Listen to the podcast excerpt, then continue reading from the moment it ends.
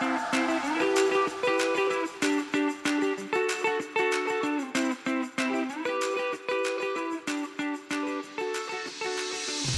to the Adventure Life podcast, where we are finding adventure in the God of every day.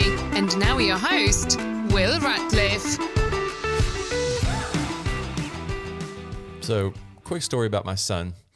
When he heard I was doing a podcast in the very beginning, he got pretty excited and asked me, Dad, you know you can make money with a podcast. How are you going to make money? I just had to laugh and let him know, yeah, that wasn't the plan. I've got a full time job, so I don't have to worry about making money from the podcast. And I really just want this to be a blessing for people. And as long as I feel that and that God is working here and in this, then I'll continue to keep working on it. There may come a time when I set this up for donations, but I just I don't feel led to do that right now. It would probably take a physical sign from God too in order to make that happen. And I guess that's probably a little bit of an exaggeration, but really not much of one. I just want it to be a blessing for other people. Hey everyone, I'm Will Ratliff, and this is the Adventure Life podcast. I was sharing with a friend this week that for whatever reason, this week has just been a struggle to figure out what to talk about.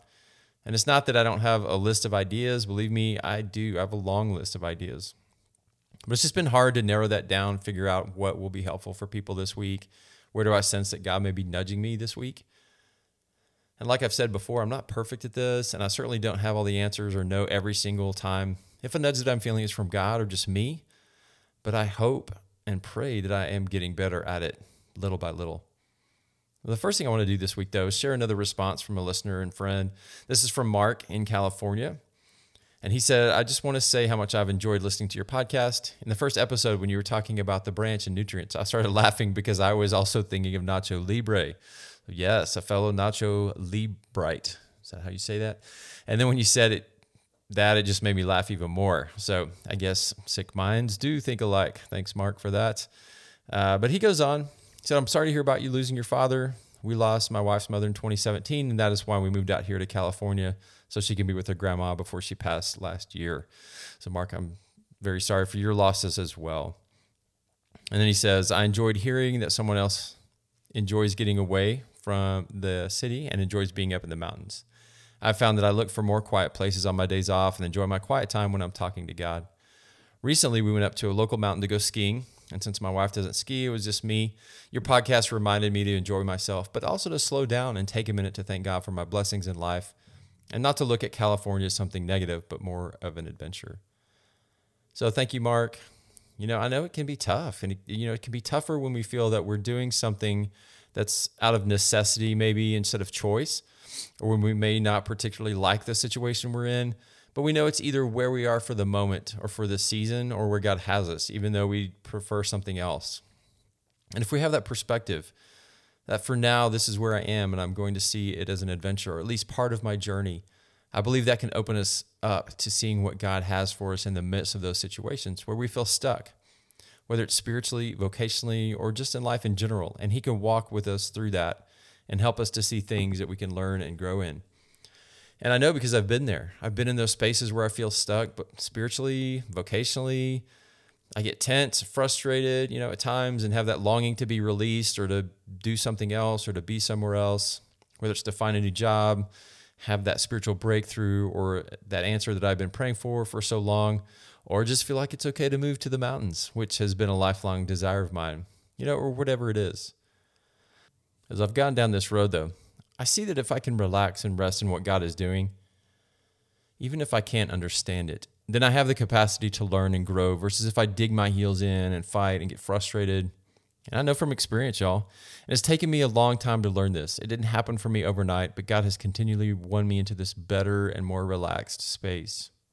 And one of the things I don't want to do either is get caught in a rut or plan things out so much that it locks me into a place where I'm not free to move as Father directs. I think that's something that as believers we have to be careful of. If I plan things out too far in advance, where does that leave God room to work and move? And I'm not saying that you should fly by the seat of your pants every hour of every day either. What I am saying is that you leave margin for the Spirit to move and work in your life. Now, this is going to be harder for some than others, especially for those of you who are planners. You're going to see now wait there just a minute. Hold on. What what are you talking about? I just mean that we need space in our lives for the spirit to work. This also doesn't mean quit your job go wander the highways looking for where god might be moving But I believe a lot of this is bringing yourself to an awareness and an intentionality in your daily life of creating space where God can speak, where you can listen, and ultimately where you can respond. And I'm not talking about a quiet time necessarily, but that, that could be helpful. But I personally don't sit down each morning, study the Bible, or pray or listen.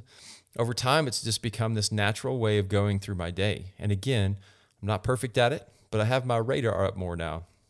Sometimes it's way up, and sometimes I do have to reorient myself. In the beginning, it was just a simple prayer on the way to work where I turned my radio off. I just asked God to show me where He was moving and for me to be able to, to tune in, to see what He had for me that day, and for me to listen to what He was saying. And not what I could do for Him, but where He was inviting me to join Him.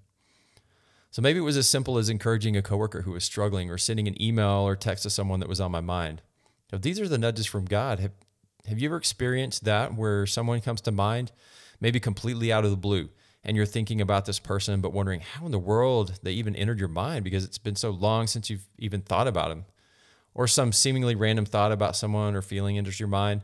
You text them, you let them know, hey, I'm just thinking about you today. And turns out they were having a really crappy day, and your text cheered them up or really encouraged them. You just made space for God to move in your life and respond to a nudge to encourage someone else and speak life into their day. So that's an example of what I'm talking about. I'm talking about creating that space and that margin for God and the Spirit to work. And there are numerous ways this could, happen within a day, a week, or a month, or a year. It could be as simple as a phone call or text. It could be leading a project at work or volunteering to help with something that maybe you normally wouldn't. It might look like starting a new friendship or healing an old one. You know, I believe it can even spill over into how we rest and relax and have fun. To that end, I used to believe that I had to give up my desires, my wants, and wishes in order to follow God, to know and follow what He desired for me. I think there's times that I have to lay aside what I want in order to follow what God wants, but I also am coming to believe that there are ways that He's gifted me and strengths that He's given me that will align with His purposes for my life. And not that I didn't used to believe that altogether, that God had gifted me, but at the same time, there was almost a sense of martyrdom for my own life that whatever was going to make me miserable, that's probably what God would want me to do. And I think that this idea must have come somehow from you know the verse that talks about take up your cross, and follow me. That I think I really twisted what it what it really did mean. But also doesn't mean that Father won't challenge us and nudge us toward difficult things. I think He's constantly pushing me outside my comfort zone. But then there are also ways in which He calls me to use my gifts and abilities to encourage others, to minister to others, that fall right in line with my giftings. And this margin that I'm speaking of, I want to make sure I'm clear about this point too. It's not necessarily something extra that you're doing or extra that you have to put into your schedule or you know, it's more it's more of a sense of weaving God into everything that you're doing and being aware of his movements and nudges throughout your day. It's continually tuning our senses and attention to who God is and how he moves and responding as we see it and as we hear those things. Which to me is a much more accurate definition of worship than what we've created in the Western church. Worship isn't a service or a program, but it's this continual sense of wonder at who God is, how he moves, and how he invites us into this relationship every minute of every day. And it can express itself in thousands of ways, not just with music or singing. As we respond to those things, then those can be acts of worship to Father. So, do you see how we've made rituals out of what's meant to be held within relationship? And this is coming from a former worship leader. I used to play the songs and sing them and lead people to sing them. And, you know, at one time thought that the cure for the modern church was the style of worship we use and how we did the programming. So it, that was pretty naive and overly simplistic on my part because I think there's a much bigger issue there. I've come to realize that there are numerous challenges to what we've created when it comes to the Western church. And that's kind of digressing and definitely deserves its own episode at some point. But I want to get back to this idea of making space and responding to to Father because I know there have been plenty of times that you've heard something, you've seen something, but maybe you didn't respond. You either ignored it or just kind of pushed it off to the side. So I know there's been those times too where situations happen where you felt that nudge to call someone, text someone, take on that project, help a neighbor, and you ignored it and how do I know? Because I've done it too so many times. And that's, you know, that's okay. There's no condemn- condemnation for that. There's plenty of room and grace to make mistakes here. And there are some people that might say, well, you sinned because that was the right thing to do and you didn't do it. And to that I say, well, maybe so, but that was covered on the cross. So I may have missed it. But now I see that that and know Now that I know, my aim is to make margin for that in my life. So the next time, and I'll learn to pay attention, learn to respond, learn and see what happens. So we can view this process too as a series of experiments. I was a bit of a nerd growing up, and some of you know that know me know that I still am, can be kind of a bit of a nerd. But I loved science, loved learning about science and, you know, pretty much everything that went with it. In fact, I was one of those kids that had the chemistry set growing up. Yep, that was me. Hard to believe, I know. But I would pull my chemistry set out and mix the chemicals together, do the experiments. Sometimes they work great, and other times not so much. And when they worked, it was pretty exciting and wanted it wanted me to keep going and trying more. But when they didn't, though, it was you know it was, could be a bit disappointing. But I still kept trying. I didn't give up after you know a few times that it failed. So it's kind of like that with this process. To view it as a series of experiments. What would happen if you actually responded to that sense that you needed to call someone or text someone? Or what would happen if you took on that project at work or pursued this idea that you've had in the back of your mind for a long time? And feel free to take it slow. God's not in a hurry to teach you these things, but He does want to. You might be surprised at what happens. I know I get surprised quite a bit, and I have fun with it. I've learned to have fun with it. If you try this, you know, and something amazing happens, I would love to hear about it. Let me know what's, you know, how this is going. Or at the same time, if you feel like you just don't get it or it's not going anywhere, yeah, let me know that too.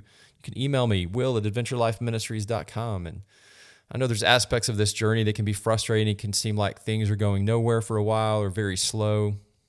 And there's going to be things that we miss, but we just continually agree with God that this is what I want. But maybe I'm missing something. And then I will continue to learn and wait and watch and listen. And then eventually I'll get it. I'll, I'll start seeing these things. And so if we look at that too, you know, that's what repentance really is. You don't have to grovel and perform various acts to receive forgiveness. Repentance is really just agreeing with God that I've missed something or messed up something and then asked to see more clearly next time. So we've also turned that into rituals, this idea of repentance, instead of just something that should be held within a relationship. And what do you think God desires more? Well, does Scripture have anything to say about that? In Hosea 6, verse 6, it says, For I desire mercy, not sacrifice, and an acknowledgement of God rather than burnt offerings. Jesus also quotes this very verse when he's eating with sinners in the New Testament, and the Pharisees are questioning his motives. So, even in the Old Testament, what does God say that he desires? He wants mercy over sacrifice. What would you desire more as a parent? I know maybe a little groveling from time to time. I get it. I would too, but honestly, we just want our kids to see what we see, right? To really get it, because that would curtail a whole lot of arguing and uh, complaining, wouldn't it? If your child, especially when they're little, could understand why you're making the decision you are, why you're saying no, we can't always explain in a way that they would even understand your why at the time. But one day they probably will. Just like one day we may look back and go, oh, yeah, I see it now. But I had no idea at the time why God took me that way. Or maybe go over here. And then I then I start to see the connections between different circumstances in my life and the different ways that God is moving. And then it just makes sense. We can't always see that. We're not going to always see those things. But there's going to be a lot of times where we look back and we see how God has worked in various situations over various times and circumstances in our life to bring us to the place that we are at today. And when we live this life to continually open space for God in the everyday, it will be one of the most rewarding, fulfilling, crazy, sometimes frustrating, and often challenging adventure that we can have in life. When I was on staff at a local church, I would take time each year and go on a personal spiritual retreat. One year I decided to go to Santa Fe and I stayed in a cabin owned by another church in Glorieta, New Mexico, which is just a few miles down the road. I ended up at a coffee shop in Santa Fe for a couple of mornings. And I was reading my Bible and journaling one morning. I just felt this nudge from God to go and talk to the barista. In fact, I heard a specific word for her. And I don't know what your faith background is, but this was definitely not a part of mine growing up. I grew up Southern Baptist, and we didn't talk about the Holy Spirit a ton. And certainly not words of knowledge, which is specific insight into another person's life, or words of encouragement, which is attuning to something that someone needs to hear.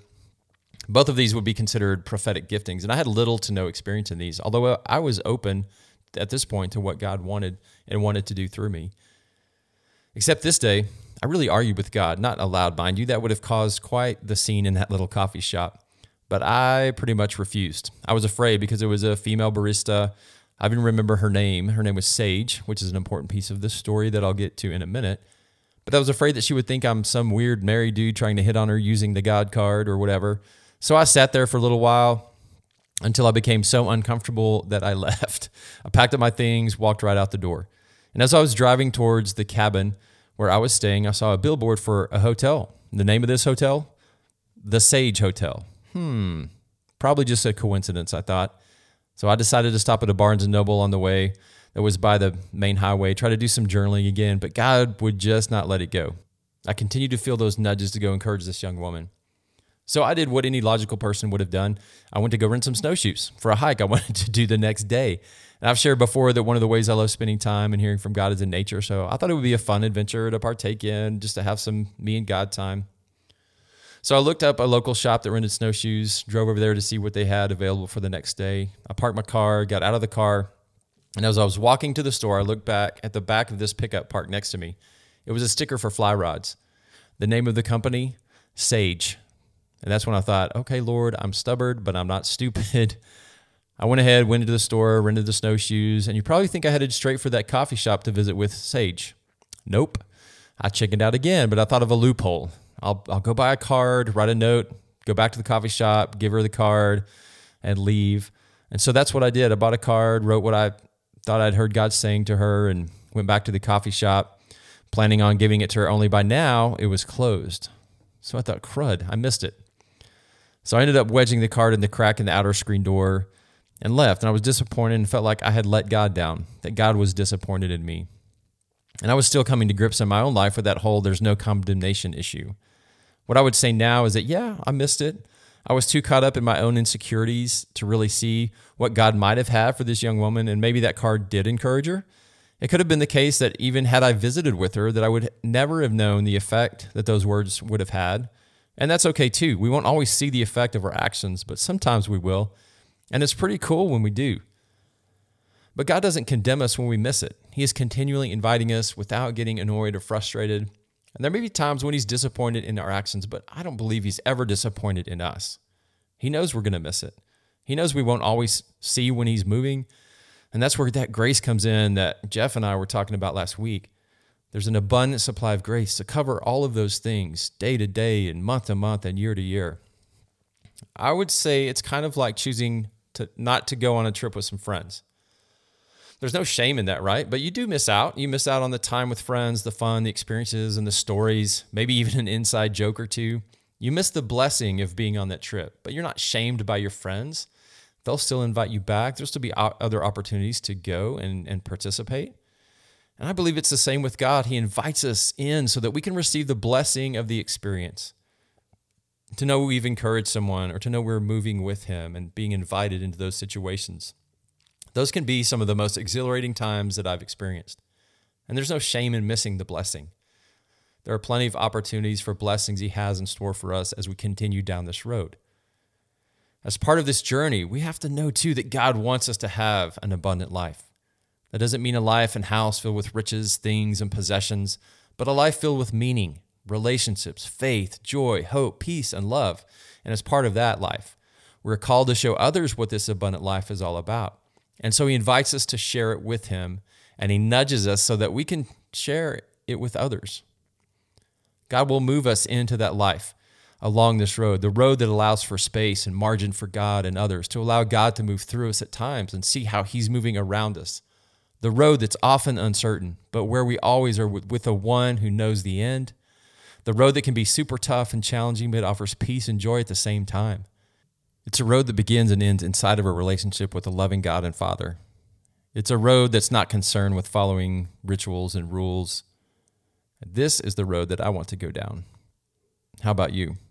This week, may you learn what it means and what it looks like to see what it takes to make margin for God and the grace to allow yourself to miss it, but to continue to keep trying, yet relaxing into the space where you can see God moving and how He might want to move through you.